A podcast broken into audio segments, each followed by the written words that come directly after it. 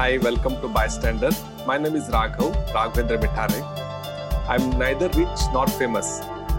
If you're watching this video or listening to the podcast, that means uh, you definitely know me, or one of my friends have forwarded this uh, link to you. The topic of this episode is uh, If I can do it, you can do it too. I know each one of you has, like, you have enormous talent and this year, I want you to use that talent to create some tangible results. One technique which I've been using and that I found it useful is a framework called uh, Goal Question Context.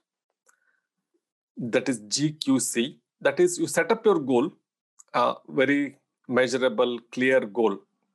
It can be anything, maybe your physical fitness, or you want to get a new job, or you want to have some financial freedom. So, have that clear goal. The Q, that is question and context, is you ask a question why this goal is important to you.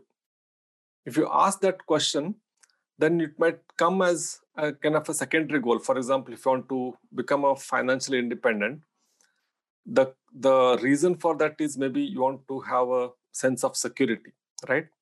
So that becomes your context of your achieving that goal.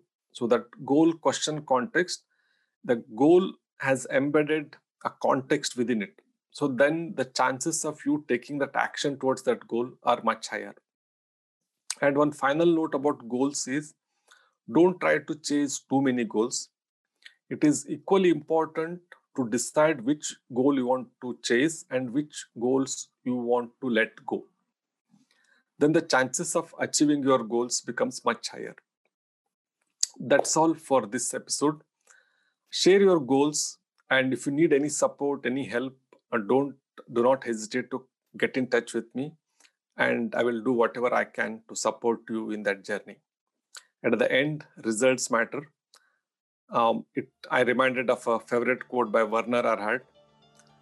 At the end you have you end up with either results or reasons why you don't have the results and results you don't have to explain.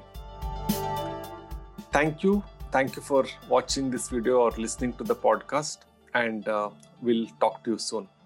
Take care